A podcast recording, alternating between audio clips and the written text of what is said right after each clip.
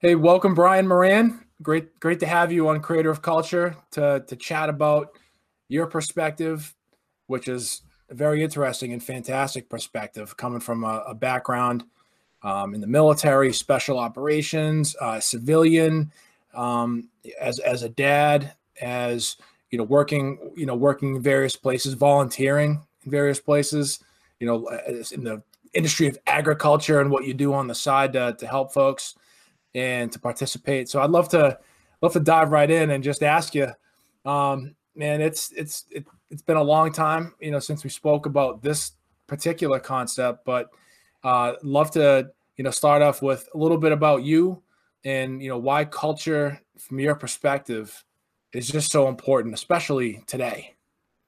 Mike, that's awesome. Really good to talk to you. Uh, it's an absolute pleasure to do this, and it's something that I can really wrap my head around, uh, which is pretty wild.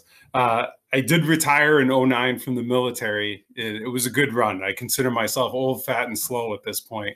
Uh, and what are my assets I can give to wherever I am or whoever I'm surrounding? And uh, it's definitely a good run. Uh, it, it helps so much being able to pull in a lot of that experience, but most importantly, to be able to apply that experience in the civilian workforce after I retired. And, that's where it really can be a home run. And uh, you're one of the key mentors that helped me establish that, uh, come across that point, which is good. So it's more than happy to be able to give back to you, Mike. Oh no, it's the pleasure's all mine. I think let's. I guess we talk about first off you know, there's two kind of concepts and, and two types of approaches and cultures for that matter, you know, versus the, the military, you know, life and the, and the approach to, you know, prioritizing, you know, um, the job at hand, the mission, people, and then yourself. And then maybe how it changes in, in civilian life, so to speak, with, you know, everyday activities, what you do, um, what you do at work, what you do volunteering, and, and so forth. Can you just explain each of those and just kind of the the, the differences and the similarities. It's uh it's a good run on that. The uh, looking at the military side of the thing, it's a very unique environment, and I'm sure there are some people in the military that had a different type of experience. But for me, starting in special operations, um, doing intel work, doing medical work, a lot of the cutting edge stuff that I felt comfortable with, and also mundane stuff. Uh, I I didn't isolate myself as a special operations or I did this or I did that. It was more looking at what the mission was. Uh, and, and that's our own fault sometimes in the military. We look in the military, you're looking at the job at hand. And that's the most important thing. That is number one priority, whatever we can do to get it done. And secondly, we look at the people, the people around me, or the people I want to recruit, or the people I want to be with to be able to uh, do that job at hand. And then the last person I take care of or think about is myself. And that can be a detriment. We'll get to that a little further. A lot of times we found so many problems with um, um, marital problems where you're always putting the job first. And I'm sure there's people even on the civilian side that have these issues. Uh, alcoholism, we've even heard of suicide, but it's this team or camaraderie that can't be replicated really. Uh, we come close. Uh, you're familiar with the sports background. Uh, fire departments sometimes come close. Uh, maybe if we had a big fire and everybody had that chance to to to ride the wave, get that rush there, and then come out alive. But for the most part, it, it's that military spectrum, and especially after September 11th, it's that mission first. And if you're not worried about the mission and you're worried about yourself or getting promoted or retiring, all these little, little things, it can kind of fade away what the actual true thing, which is the job at hand. I found on the civilian side that a lot of people are worried about their self, which is okay. I'm, I'm kind of jealous sometimes. Uh, and they look at, you know, how can I get this promotion? Uh, how can I get extra pay? Uh, what can I do to make myself in a better position for the future. It, it, yeah, that's that's important. And then they're looking at the job. Uh, and then even further down the line, they're looking at the people they're working with. It, and to me, it's like an opposite spectrum. It should be flipped the other way or somewhere in between. because the somewhere in between may not have that issue where you're committing yourself too much to that job. And I still don't understand the military. Uh, the people I served with were absolutely amazing. From the uh, special ops people that I still keep in touch with to the uh, the regular people, the real army that I got the opportunity to serve with in combat support hospitals, uh, training units. In, in, a lot of times we get focused on just the tip of the spear we realize there's so much more to be there. And it's kind of that concept where you're prioritizing the mission first in the military, your people that you have, how can you accomplish that mission with the people that you have?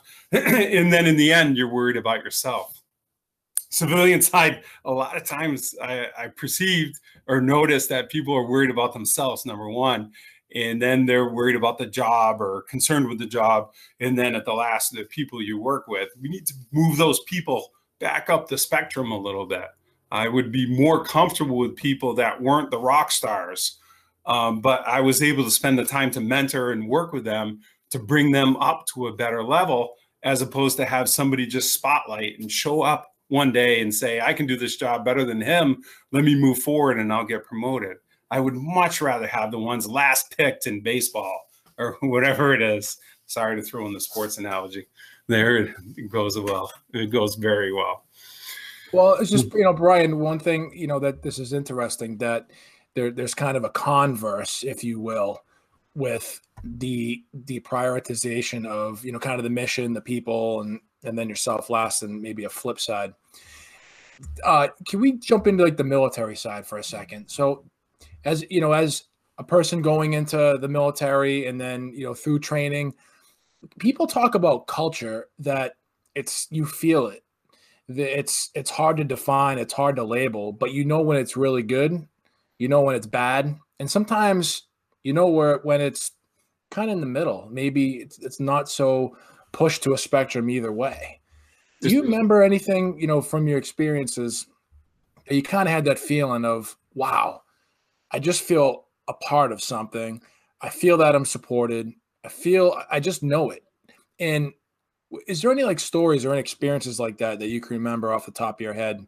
Let me uh, illustrated that. Yeah, I'll turn it right back at you, Mike. And you'll know me as a as a, a person that does like to joke around and have a good time, but yet when the when the job comes at hand, I'm all there. Mike, I would give my life for you without a hesitation. And that's the type of attitude that we have in the military. That without, we don't do it for flag, country, honor. Uh, it's certainly not for the money, uh, the prosperity. We do it for whatever reason. Somehow we're there with the people we're working with.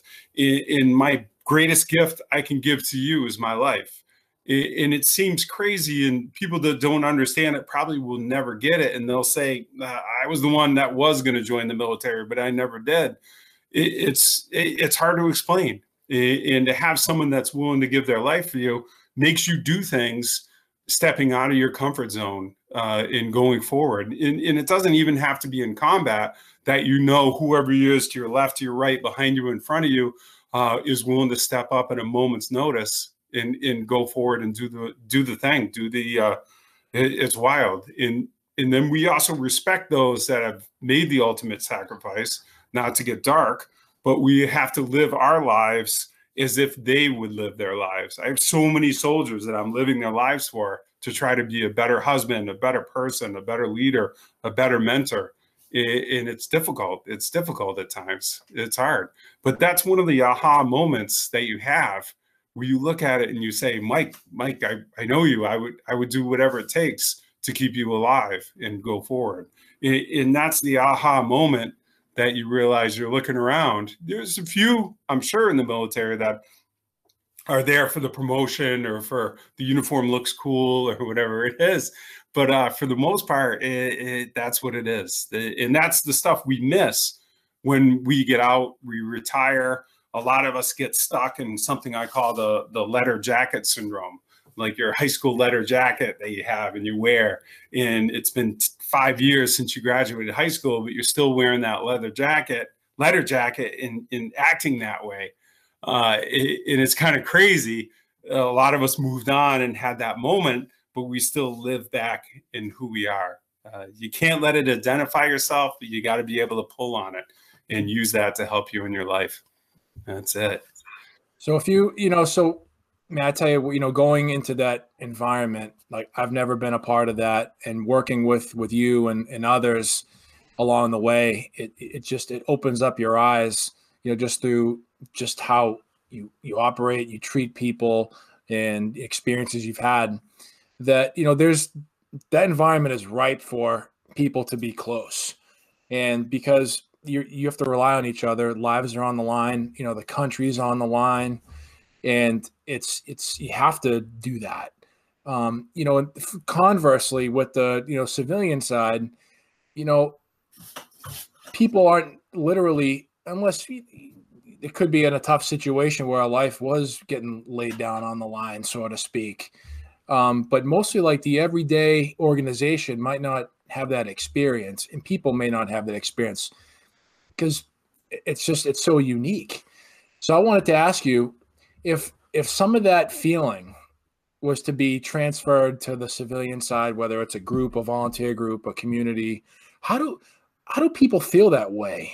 Is there a way for people to kind of feel that way about their their, their fellow person that they're standing next to? They may not be going into a, a conflict situation, but is that they may be going into a, a tough project together or they're going to go in to make a pre- presentation for a grant or they're going to make a presentation to you know a city council you know for for extra you know budget for their program that they're volunteering for.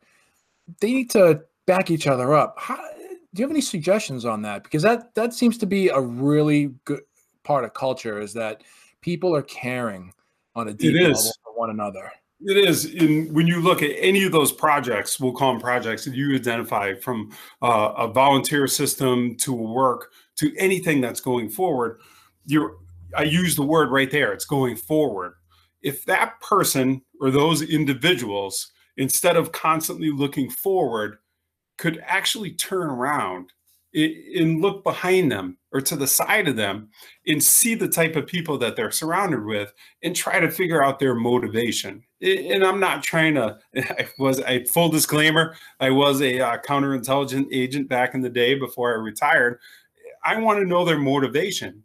And that's so true is why are you here? And it's not like calling somebody out. It's like I'm actually taking the time to want to know what my team is. You've all heard the weakest link. You're only strong as your weakest link. Well, if I can take that weakest link and identify some issues that it has, and then move that forward and make them even stronger every day, that, that's going to be a team.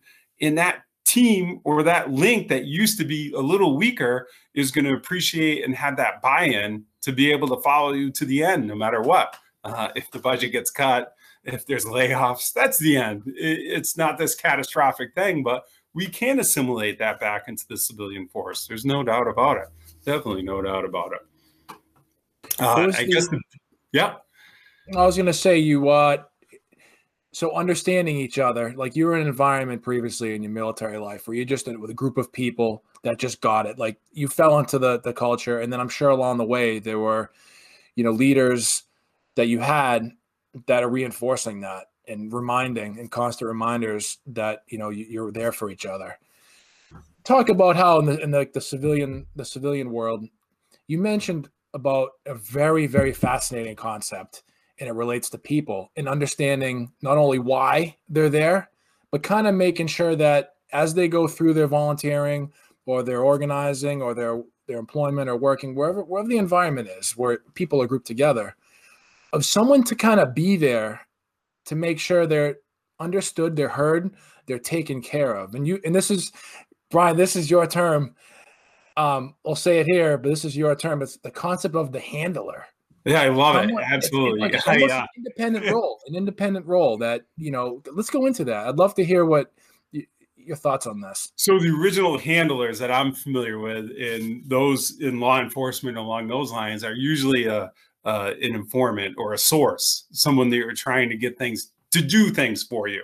So it's not that we're exploiting someone. We'll just use that term as a handler. If someone's to come back and look at the team and be in charge, not so much of the team to lead it forward, but to look backward and realize what our strengths and weaknesses are and what can we do to to strive when the stress level is going out and basically to have that team and be able to move it forward uh, in their emotional well-being their their time management uh, to know when we're just throwing you know bad money after bad money trying to get a deadline done when we actually need to back up and do something fun uh, something simple as you know com- uh, sports competitive uh, anything like that. Just for that moment to be able to say all right i understand the mission's very important but you're not going to accomplish the mission without the people and we need to look at that people. So a workplace could have a handler uh, in one of the fears of mine would be that's the one that pick up your laundry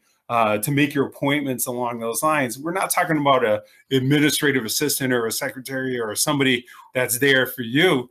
We're looking at the whole team and the team concept of what the team can go forward.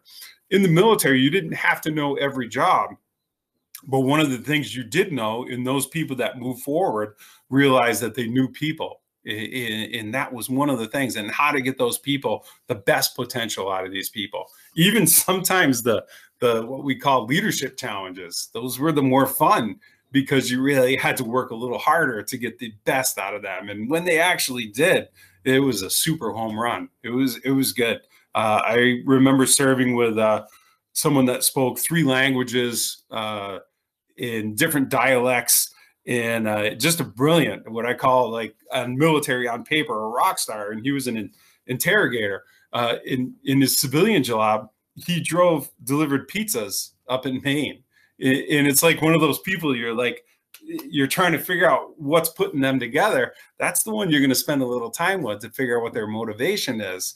And uh, if they speak Arabic and several dialects, they are writing their own ticket to a career in the military but yet they're delivering pizzas at home. Something, it's almost a, a flag, a positive flag.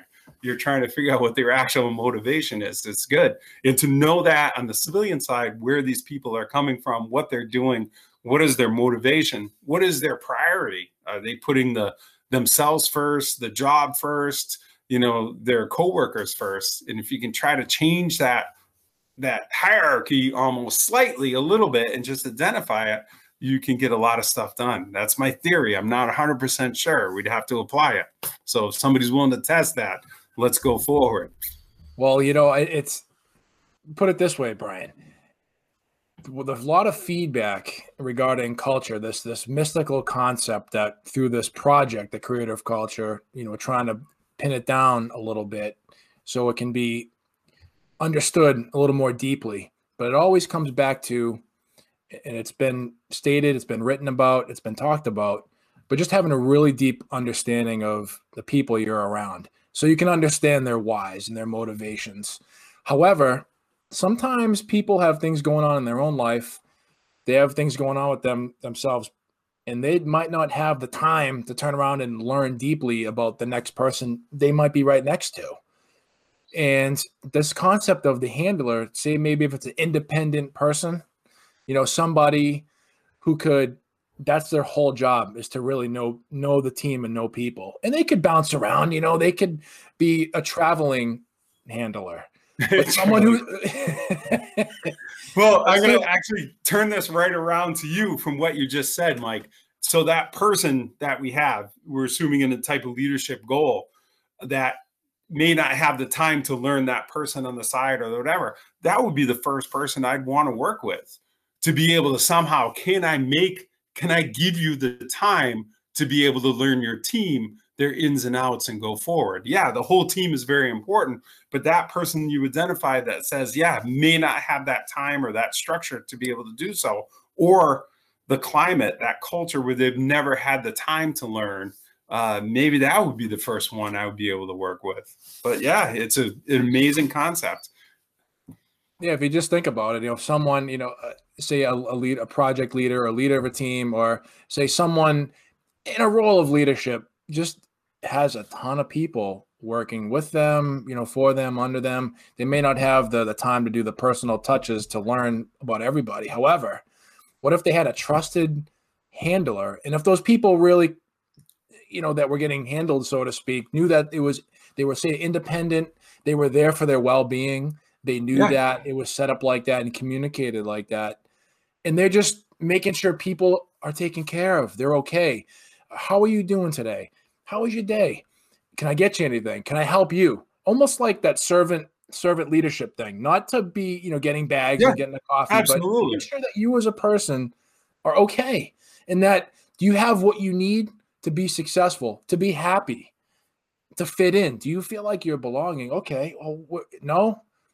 Let's let's as me as you know someone in this role, this independent role. Maybe I can change something for you. Maybe I can help be your advocate, your culture advocate in a way. You know, so it's very very interesting with the backgrounds from different workforces coming in in the studies on cultures of diversity of culture to use it in that sense of the different employees different religious backgrounds different ethnicity eh, that that would be absolutely uh, it would be a good move it'd be a very good move to be able to identify all the things not so much ahead of time but as you work through it and it's something that i try to start my day with every day everybody i'm working with you know how you doing are you all right? You good? We ready for this? And then we'll go from there. Because if I can't get past that first check in in the morning to see how you're doing, uh, we can't go forward. You know, we're we're changing it. I'm trying to change myself. Uh, I'm trying to put my people first, and I'm thinking about that mission, and we'll we'll go from there. It's a, an amazing thing. We we've all been in a situation too where we had bad leadership uh, I'm not going to lie, military had it as well. Uh, civilian source, sometimes it has it. But it, it's funny when you have a tight group or a group that might have had a handler or a group that has those commonalities, if that's even a word, the bad leaders can make the team even stronger because a lot of times in the military, we looked at the mission first. And if we had a bad leader that was put in front of us and we still had to accomplish the mission. We kind of came together as a team and really put forth that effort. Uh, on the civilian side, I've seen opportunities where if you had a bad leader, people just willing to let it fail. In in, that that's not the right way to do it. Uh, in maybe in that situation where you had somebody that was the handler to come forth to try to connect all the dots and kind of mediate things and keep things moving in the right direction, uh, it would be well. It would be very well. Uh, it's a interesting concept that should go forward. Yeah. I'm almost thinking though, if you know, if they're not, if say if a handler is not independent in a way, the team, if they have a bad leader and the handler is working for this bad leader, they may not have the trust in the handler it just it oh, it's someone else yeah. working for this person. But so once again, we'll go back to that point where the handler is going to look at that leader first and say, "What do we need? What do we need?" It's buy-in. It has to be buy-in, uh, and or somebody's got to go first, or most importantly, somebody's got to go second, and that'd be the one. That'd definitely be the one. It, it's different. It's definitely different. Um, right. What's the? We talked about this. It, it, does relate a little bit, but it's the concept of the smartest person in the room. So let's talk about that. I, have left a few jobs because of that. Uh, and it's basically where you got to turn around. And if you're not looking at the people, you you got to look at yourself. And if you consider yourself the smartest person in the room, and obviously there was some brilliant tech companies that had the smartest guy in the room but that person would be nothing without their team. If you feel like you're the smartest guy in the room, it, it's time to leave. Uh, it's one of those things. Uh, it, it, you're going to have anger, hate, and discontent at times. And you're like, why don't they do this? Why don't they do that? And honestly, you might not be a good fit for that company or organization. I'm not saying the organization is going right or solid, but sometimes it's ready to move and you're going to find that culture that you're looking for or somewhere closer to that culture. Or more importantly you're going to be in that culture look around and say yeah i want to make this the place i want to work. Uh, i want to work with these people. I want to go forward. Uh, make yourself a better leader. Uh, make yourself a better person. In, it's almost like a do-over. And if you come to that point where you feel like you're the smartest guy in the room it, it's time to move rooms. Let's go forward. Let's find a new place Hey, Brian, is that because, you know, when you feel like that from your perspective, is that because the place has done innovating? Has it gone stale? Have they just, the, the fire in the belly is gone? So that culture maybe is about hey, look, we're fine. What just is how it is, and you know, not looking to, I guess, you know, improve or progress or innovate in a certain way. It, it every job or team or whatever happens, it loses people constantly. It's through attrition, through for whatever reason, retirement, um, uh, family issues, moving. Who knows? There's a myriad of things that it can happen to, and you always got to realize that once again, that that job or that mission is going to go forward with or without you. So I sometimes it's even if you're going to leave to move on for something else because you feel you're at the position. You never know who's on deck that might come forward to take that team that almost made it to the top to be able to take it that last little bit. And, and that's it's my own personality, Mike. I summed it up the best is I'm a good bad news taker. Uh, you give me some bad news, I got it. I, you know, I, have spent 20 years in the military. Uh, I got 20 years in the fire service. I'm a good bad news taker. I can smile with the best of them, uh, no matter what's going on. I try to make that positive outlet. Granted, it drives some people crazy, uh, but I'm always looking for the good side. So even if it's time to move and move on, uh, you feel good as you left that someone else is going to take it that last little bit. It's a little seance or a little way to kind of make it work better. So, just what would you give to a piece of advice to someone to uh, suggest that outlook? What, uh, what, would you say to that person if they're not, you know, kind of thinking that way?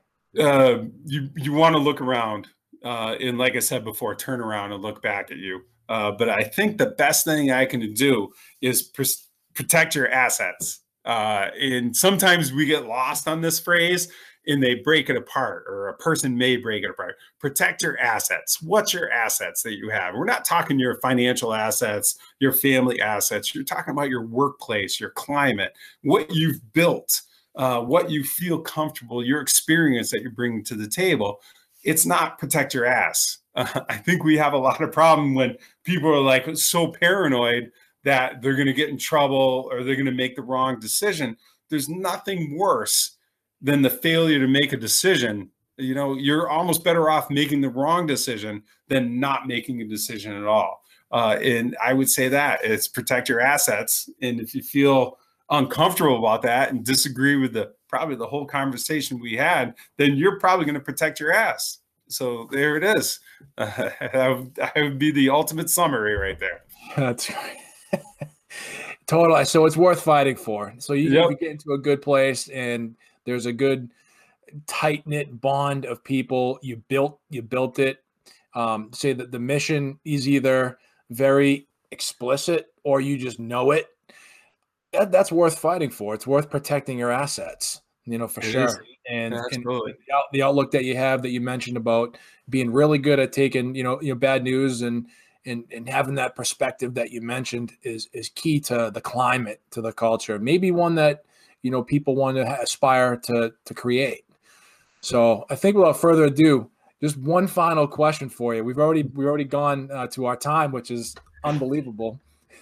Is if you're going to sum up, you know, culture in you know a phrase to leave leave with people, you know, what would you say?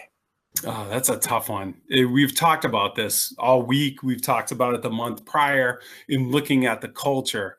Um, I would say you we're going to re- re- go back to that summary that I said of, of that ultimate peak of that culture that I would do anything for you. There, there it is. That's that moment it, that I had in the military.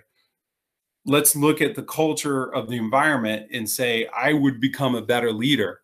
I would step forward. I would do above and beyond. Um, in in the fire service, I find myself, you know, stepping back or stepping down because that culture is not there to have somebody go forward and in, in move in different directions. But when you find that one person that you're like, all right, I'm going to align myself with this other person and we're going to create our own culture and, and it's going to be contagious. That's the home run. And that's where you find it. And you find it in the weirdest places, but you won't find it until you turn around and look left and right and say, all right, what do I got here? And uh, be able to move forward. Mike, does that help? It does. You know, sometimes it's it's leading up and building that that culture from from within, and then it, it gets contagious, goes viral, and then people there's really a big buy-in, and you and you kind of self create a culture, self manage in a way, and then it, it spills over over time. Then Brian, thank you so much. It's been no such worries. a pleasure. Thank you, Mike. Always great insight. So thank you again, Brian. Oh, best of luck and move forward. Let's take some of these ideas and roll them out. All right, Mike.